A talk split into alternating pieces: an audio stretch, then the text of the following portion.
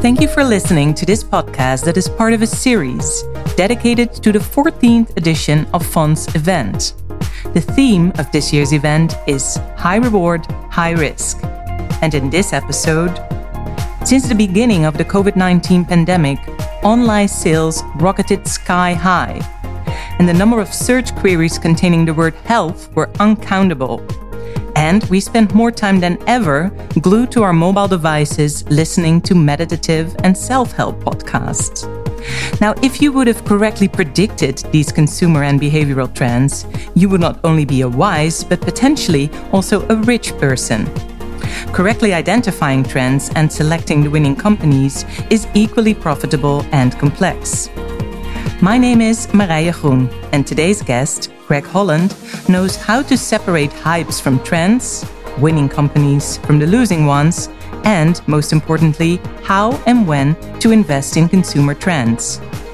Greg is Senior Portfolio Manager of Invesco's Global Consumer Trend Strategy, an award winning strategy that outperformed its benchmark no less than five years in a row.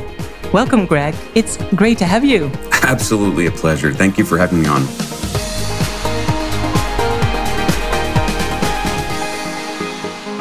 Now, tell me, Greg, what was the first ever moment, the first ever trend where you thought, hmm, this could perhaps turn into something big?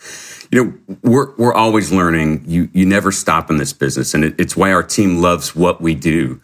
Uh, but one of the biggest game changers when we think back was was 2013, and it was with Facebook. When when we were looking at Facebook and we had these PC users on their platform start to use it on mobile, and we saw that we were getting four times the engagement on mobile from that same user, and that was that was one of the first aha moments for us. That mobile was an enabler of convenience, that we can engage with media all the time we found mobile connectivity was a supercharger, and that's been a huge driver of so many of our themes since then. I can imagine. And look at where Facebook is now, right? Um, let's talk a bit more about trends and, and behavior, because a lot of what you do is about detecting investable trends in consumer behavior. Maybe just to start with the basics, what is the definition of a consumer trend? So, we're looking to identify shifts in behavior, consumers choosing to spend either their time or their money in a new way. And we look for increasing adoption of that behavior. And it becomes a powerful tailwind for companies that can operate in that preferred trend. And that makes a great fishing pond for new ideas. But that choice, how do I spend my time or money? It also often has a loser that we need to avoid. There's a group of companies that are now seeding consumer engagement as well. Hmm. And and how do you then identify the trend, um, Greg? Well, the team's all been doing this, evaluating companies and consumer trends for more than 20 years for us on average. And, and in fact, in May, we actually just celebrated our 10 year anniversary with a first percentile peer rank uh, for the Global Consumer Trends Fund. So, congratulations! I'd like to say we're experts. thanks. I'd like to say we're experts. But it's it's also again it's just a fallout of what we love to do every day, and that's and that's research. We're we're talking to our companies and their management teams we're talking to their competitors. We talk with customers. We're doing surveys. We're constantly looking for, as you said, that next big idea. But in reality, the easy part is finding the trend. The best trends, they're pretty durable. The hard part is, finding the global champions, the, the companies that are best positioned to capture the trend. And then those companies aren't always a good investment. We have to know what's a good price to pay for that winner that will reward our investors. Right. And and if we look currently, like what what are the the biggest trends right now, Greg? We're we're moving all of us towards increasingly digital lifestyles, as well as healthier and, and even more environmentally sensitive lifestyles. The the big trends today are digital. E-commerce is huge. And there are some very attractive large markets that are still early in that shift to move online. That includes things like groceries, includes things like autos, buying a car online uh, and luxury goods. Um, video games, they're now available to a bigger audience through mobile phones. And video games are an increasingly immersive entertainment as esports or watching others play the games competitively and, and for entertainment increases that engagement. Electric vehicles, they're, they're moving mainstream and, and we're invested there, but we're also quite excited about autonomous vehicle platforms and their ability to transform our behaviors, improve our safety, and to reward our investors. Um, online dating is increasingly attractive. But you know, in the most immediate term, there's also a recovery trend for 2021, 2022. We call it living our real lives again. And that's through in person experiences. We see some pent up demand for uh, consumers to engage with friends and loved ones again. Uh, movies, leisure travel. That's that's that's one we're excited about. Definitely. Um, when we talk a bit more about the drivers of, of behavior, uh, you mentioned digital already. How important are internet and technology in shaping the trends that you see out there? Not just important, they're vital. Um, yeah. Our, our, our, core thesis when we think about uh, the Invesco Global Consumer Trends Fund is that uh, it is a compelling time to invest in the consumer space because it's a period of disruption. And that's led by technology and technology enabled business models that are changing our behaviors. This technology is changing how we shop and, and where we shop. It's changing how we consume our media, mm-hmm. our entertainment, our information, our news. Um, and because of this increased connectivity, and especially as we mentioned earlier, mobile connectivity, it means we've actually created time. We've created additional time that we can spend on these digital engagements as well. Hmm. Do demographics play a role at all? And if so, what role do they play? you're, you're, right off the playbook. Those are one and two. Connectivity and number two is is demographics. It's the second big driver for us. We see um, these digital and healthier lifestyle trends. They, they cut across they cut across all age groups. Everyone is adopting them at some level. And we pay attention to the spending habits of the baby boomers, how they're spending their increased leisure time in retirement. But millennials in particular are a huge driver of so many new behaviors. For one, they're a massive generation globally. Uh, and for two, they are very comfortable with technology and changes, and they're entering the prime of their spending power and mass consumption period of their life, life period, life cycle. They drive so many themes like online dating and video gaming, streaming entertainment, and they've also helped really increase the awareness uh, of the social and environmental impact of companies uh, in, in the marketplace today. Definitely want to hear about that uh, online dating later on. but first of all, let, us get to the part of the of the pandemic. You touched upon it already a, a bit. Uh, what was the effect of the pandemic, and do you think uh, it's a lasting effect?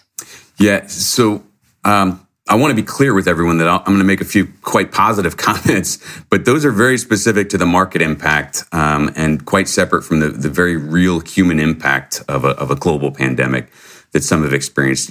First, the coronavirus hypercharged some of those digital behaviors. E-commerce, for example, we were locked down. We could not go to the store to make a purchase. And that meant that new users came to these platforms and to the experience for the very first time. Existing users were broadening out the type of categories that they would shop for and buy online. And our belief is that those new users will be sticky or, or persistent in their behavior. After all, the experience of buying something online is, is certainly easier and it's often cheaper in a competitive marketplace. Uh, we see there's similar uh, structural gains in streaming media, especially the, the over the top television services, um, as being, you know, we see this as being permanent adoption by new users. The, the other big impact uh, that I mentioned briefly is that coronavirus created an attractive set of recovery assets. We saw once in a decade valuations appearing in certain companies, and, and we took advantage in adding that experiences trend that I mentioned. We focused especially on companies that don't have a digital substitute, from restaurants to resorts and leisure travel the low end consumer globally today has record high savings. Certainly not everyone, but in aggregate. And the high end consumer has benefited from a wealth effect of higher home values, higher market values in their accounts. And both the low end and the high end consumer have been buying more things lately. Uh, that's the only thing they've been had access to. They're both eager right now to unleash that spending power on the experiences that they've been deprived of. Hmm. And and when we talk of that ownership, indeed, some of us uh, like to own things, right? Uh, your own bed, your own car, your own books, your own music. Although um, maybe I'm I'm wrong, but I see a trend that more consumers don't want to own the products anymore. They rather use the products and the services uh, to make use of certain things. What would you say drives this, well, so-called subscription economy? Yeah, a number of things, but if I, I, think it's two words, and it would be personalized convenience. Um, wow. You know, music, right? If we think about how you and I have experienced music uh, over our very young, uh, healthy lifestyles. Uh, it's you, a great example. we, we used to build libraries, right? We would build a library of, um, you know, downloading music to our phone, or we would build our library of CDs, uh, tapes, um, maybe records or eight tracks if we went further back. But we're both very young and youthful, so not us. Yeah, exactly. Um, but then, then we would we'd build a library. Then we would listen to the radio, and the radio would tell all of us in aggregate if there was something that the industry wanted all of us to go buy and add to our library. But now we get our library. We get our personalized library. We get suggestions for additional music that align with our personal tastes and our behaviors. Yeah, amazing. And it's portable wherever we go. It's portable even across devices. And you know, as investors, just for subscriptions, um, we love to find a quality management team that's aligning a disruptive company with a subscription business model because that subscription model it's it generates a high quality recurring very visible revenue stream that we can start doing our analysis from as a starting point Um, I promised you I would get back to it, um, the online dating, but also the online gaming, just to combine the two. They, they are gaining traction uh, globally. Uh, what would you say drives this growth, and and where do you see it going eventually? You know, with, with online dating, um, we're quite optimistic. Uh, you know, there's a there's a rapidly growing population of singles online. Today, it's now more than 600 million people.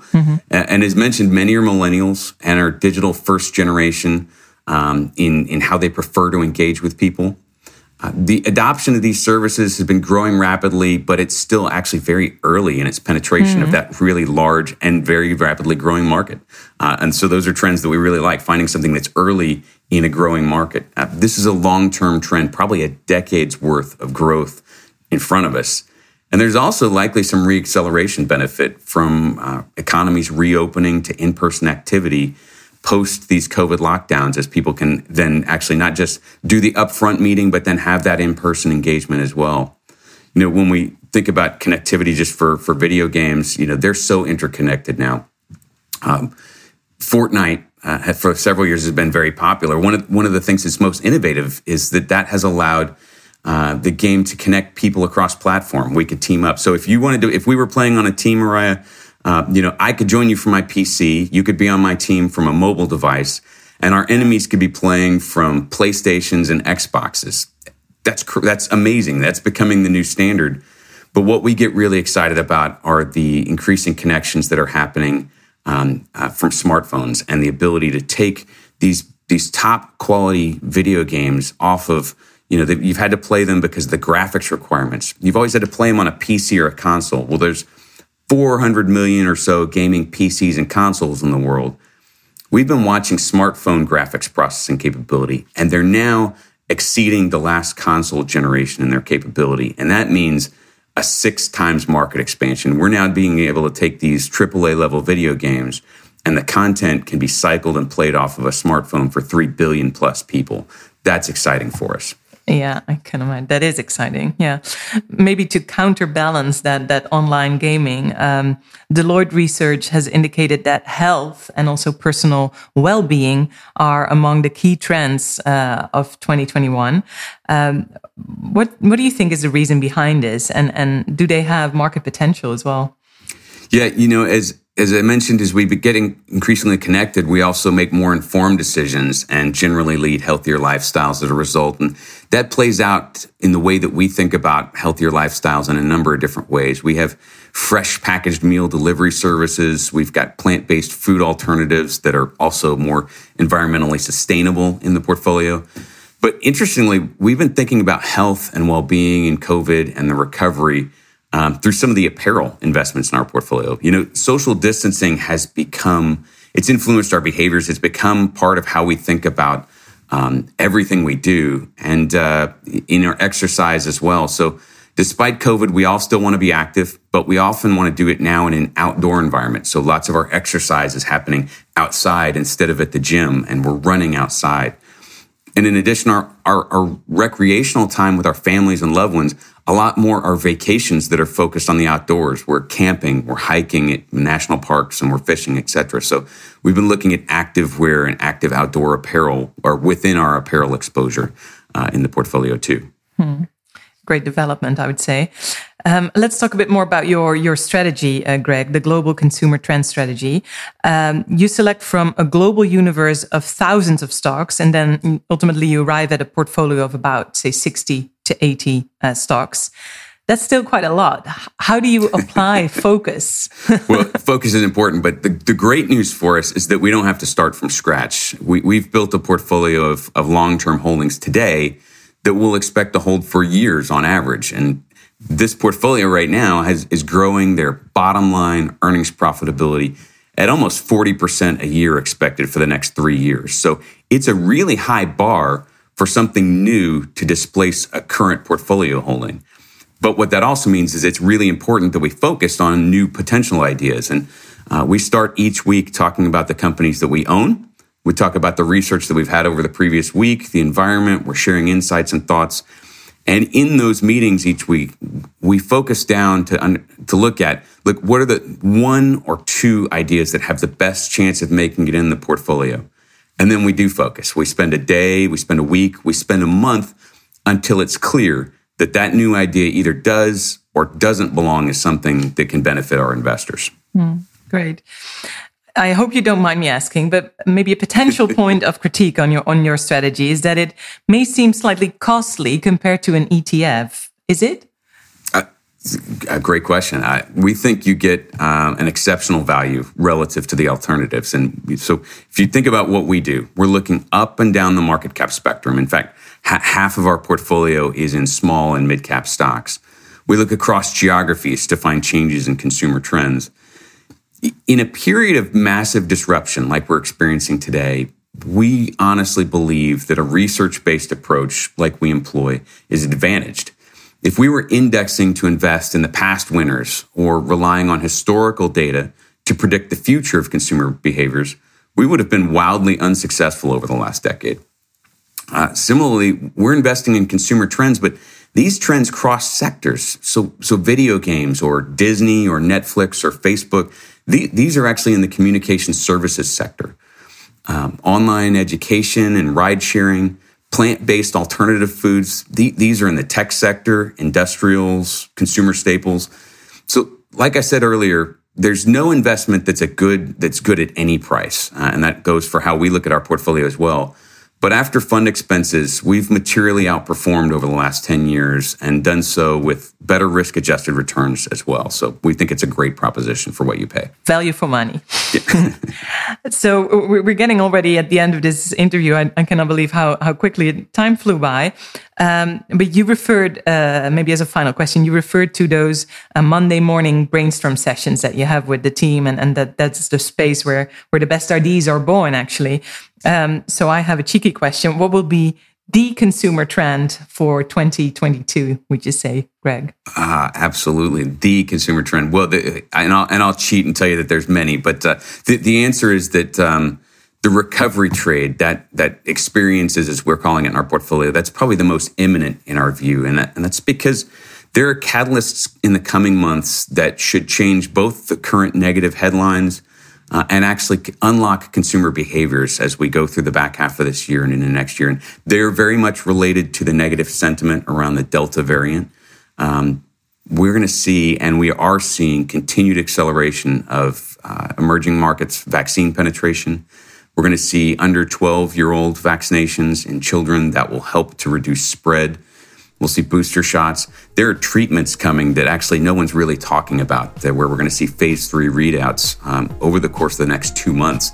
And so far, the data has been quite promising in reducing negative outcomes. Um, all of this is going to lead towards uh, the recession of the Delta variant and all of it towards a more mobile, more unlocked consumer.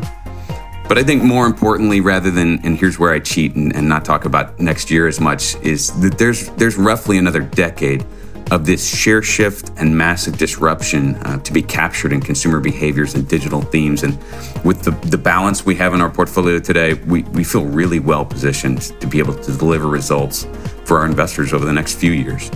Exactly. To, to another five years of outperformance, I would say. Thank you. Thank you so much, Greg, for being here with me today. It was a pleasure. Absolutely a pleasure. Thank you for having me on. I'd like to thank my guest, Greg Holland, for his time and his insights. This podcast is brought to you by Invesco Management. It is part of a special podcast series dedicated to the Fonds event 2021. For more podcasts, please visit the Fonds News website, fondsnews.nl forward slash podcast, and check out Invesco.com for more information on Invesco and its funds.